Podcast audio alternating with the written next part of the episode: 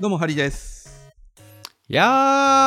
ーマンです。びっくりした。えーっと今日取り上げるのはですね、スマホ脳っていう本ですスね。マホの。アンデシュ・ハンセンさんの本ですね。新潮新書から出ています、でなんか結構話題みたいで、いろんなところで見かけたんへでー、読んでみようと思って。はいはいはい。 やってみました。まあ、スマホ、あんま良くないよっていうことが書かれている本ですね。でなるほどねえっと、1日に質問です。質問じゃなはいいはい。問題でオッケーすオッ1ケ。日に何回スマホをタッチしているでしょうかというのが。あー、相当タッチしてるよね。1万ぐ らいそんなしてないか。そんなしないか。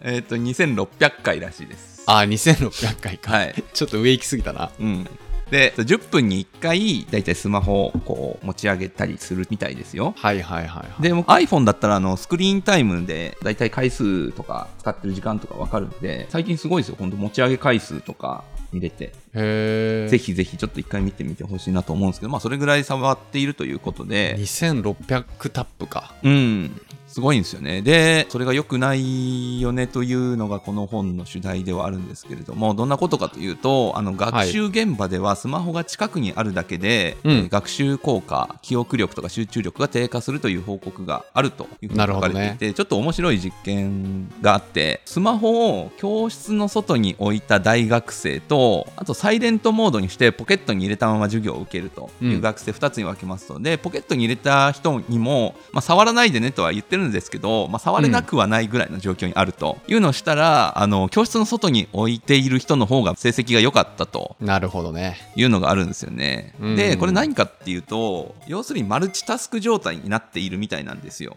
マルチタスク状態 だとこ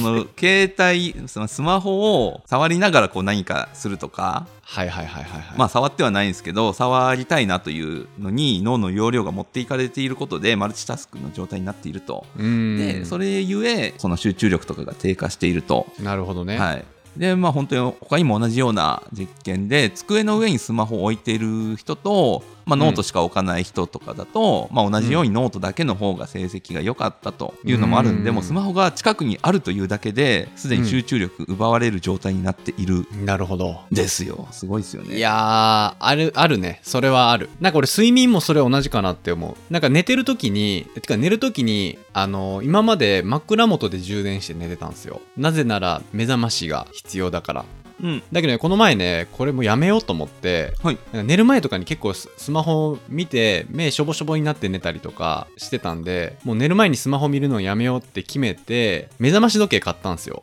はいはい。でそれで起きるようにしたんですようんでスマホはリビングに置きっぱなしでリビングで充電するとうん寝室にスマホ持ち込まないって最近やってるんですけどうん、めっちゃなんか睡眠の質が上がった気がするああそれなんか本当にあるみたいですよ。なんかあの電磁波もなんか良くなさそうじゃないわかんな いけど電磁波ね。電波絶対あれ受信してるでしょスマホって当然はい。あれ寝てる時になんかあんま良くないんじゃないかなと思ってまあ基本的には安全性に問題ないレベルの電磁波だとあそうなは言われてますね。うんまあねでもとにかく寝る時にスマホを遠ざけると睡眠の質は上がった感じは実感してる、今ないと思いますだしその勉強するときとか本読むときとかもあのうんスマホ、やっぱ近くにあると気になっちゃうんで確かに本とか読んでてもなんか気になる単語とかをこう調べ出したりして別にいませんでいいのにと思いながらしちゃうこととかあるんで、なんか集そう中かするときは遠ざけるというのがいいみたいですねこれはなるほどね僕らの脳みそはスマホにとらわれてるっちゅうことやねそうですねだからやっぱ手に届く範囲にあるとこう、うん触りたいっていう欲求が出るっていう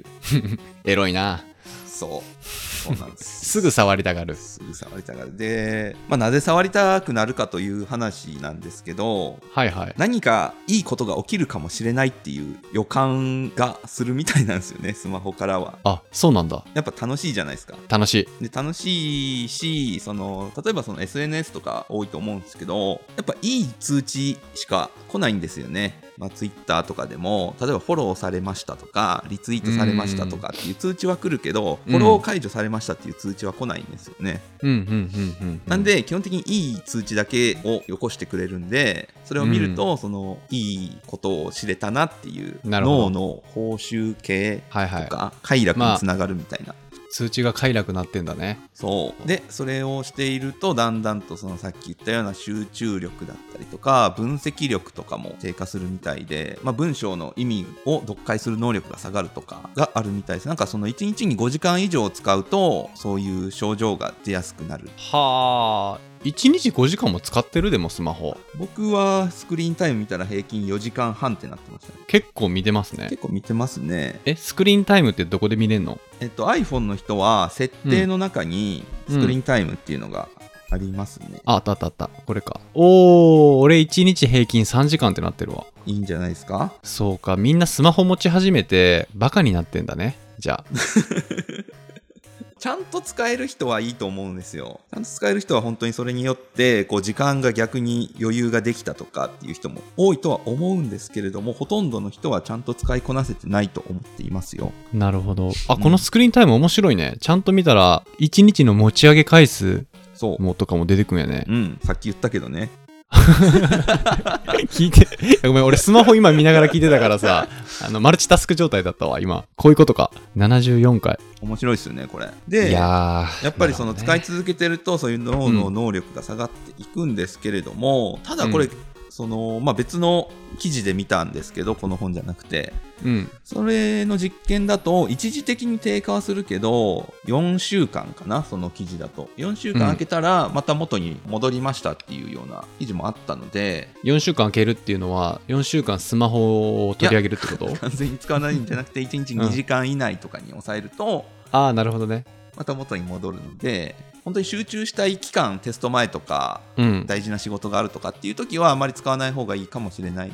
ですけど、ああ、なるほどね。まあ、気にしすぎもどうかなというのが結構この本読むと怖って思うんですけどまあ正しく怖がるのがいいんじゃないかなと思うんで他の記事とかも見てみたらいいんじゃないでしょうか。なるほどね。はい、じゃあ、その、でかい仕事があって、何日までに、えーっ、と、提案書、デザインつ仕上げなきゃいけないみたいな時は、あんまりもうスマホ近くに置かない方が集中力は上がると。ですね。わかるわ。なんか集中力ない時、なんかダウンロードする間になんかスマホちょっと触って SNS チェックするとか、うんやっちゃうもんね。めっちゃする。だからそのちょっとした隙間をスマホ以外のもので埋める工夫とかがあるといいかもしれないですね。最近の隙間時間ってもう秒なんですよね、単位が。うんうんうん、うん。何秒空いたからちょっとスマホ触ろうみたいな。うん、その秒で見てるもんね。もう俺らあれやな。やられてるな。 やられてると思います。だから結構そのギャンブルとかと似たような仕組みとかが取り入れられているというような話もあったりして、ああ、スマホ自体がス。マホ自体がそのいかにこの社交心を煽るというか、そのやっぱタイムラインとかはこうずっと無限スクロールできるじゃないですか。なんうんかあの辺の仕組みがこうスロットとかああ、なるほのどでね使。われてるテクニックをいろいろなんか取り入れて作っているみたいな、まあこの辺は研究され尽くしてると思うんで、はいはいはい。いや、俺ね、一個考えてることあって、携帯もめっちゃ格安携帯にしようかなと思って。あーガラケーとかの。ガラケーとかまではいかないけど、今なんか楽天モバイルとかめっちゃ安いでしょ。はい。でえ、料金の話 あ、料金、そうそうそう、料金。で、1ギガまでしか使えないみたいな。なんか、携帯のスペックを落としたら、携帯触る回数減るんじゃないかなみたいな。ああイライラして、あうー表ん、も情うもそうにないいるや、みたいな。そうそうそうそうそう。あるかもしれないですねえ、今何使ってるんですかあの、どこ、どこの何使ってるんですか僕2台持ちなんでこれ古いやつですねでも iPhone10 ほとうえ、2台ってなんで2台も使ってんの仕事用と仕事用ですね ああ、まあ動作確認とかか。いやまあますあこごいな。れなんだシャオミのなんとかいうやつえ、どこと契約してるんですかえー、っと両方 IIJ ですね ?IIJ? 何ソフトバンクとか au とかそういうのじゃないのあそういうのじゃないですねいわゆる格安モバイル IIJ 初めて聞いたイよンターネットイニシアチブジャパンですよえ安いの最近でパボとか、ほぼか、えなんだっけ、アハモとか。まあ、あれぐらいだと思いますよ。僕、月1台3000円ちょっとぐらいですかね。うーんなるほどうん。スマなんでねスマホにとらわれた人生スだマホね。だから、使いこなせる人は使って、どんどん効率的にした方がいいと思っている派なんですよね。うん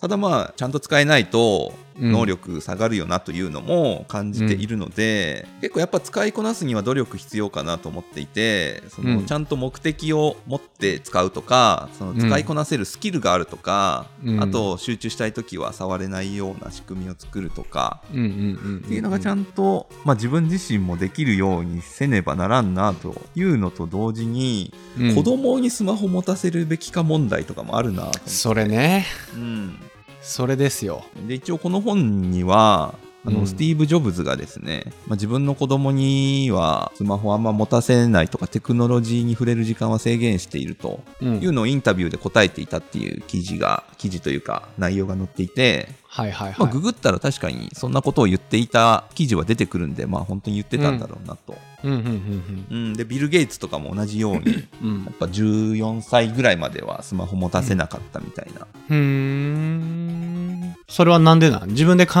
える能力を養うためとかそういうことそんなところですねやっぱまあ便利だけどそれゆえ怖さもあるというのをしていたから、まあ、そうしていたっていう14歳か今小学生でも持ってんじゃないのスマ持っホてますね子供にねどうするんですかいやーそこまでまだ考えてなかったですねもうちょっと先ですよねうん、うん、でもこれがでも小学校とかなってきて周りが持ち始めたらそう絶対言われるよねいやどうしようかなと僕も考えてるんですよね僕も先ですけどだからパソコンは与えていいかなと思ってるんですようんパソコンの方がいろいろこうクリエイティブ活動をしやすいっていうのかなはいはいはいはういんスマホやっぱこうゲームとかなんか触ってて楽しいもの多すぎるんで、その誘惑に大人でも勝てないですからだからまあパソコンかなというのとパソコンってどのどのくらいのスペックのパソコン買ってあげるのえーっとあんま安すぎないやつがいいと思いますねまあ長くだから使そえれるよこそう本当プログラミングするとか、まあ、別にマイクラするとかでもいいんですけど、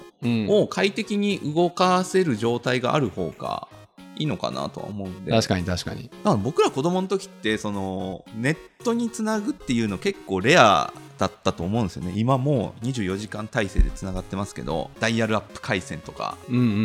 んなんかピロピロいってつないでた時ってまあ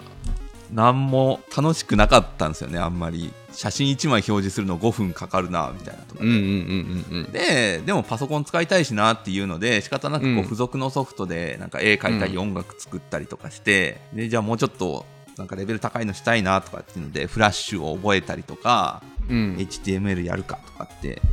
いうのがあったんでうん今だったらそのネットつながらないスマホを与えるのはどうかというのを思いつきでか言ってるんですけど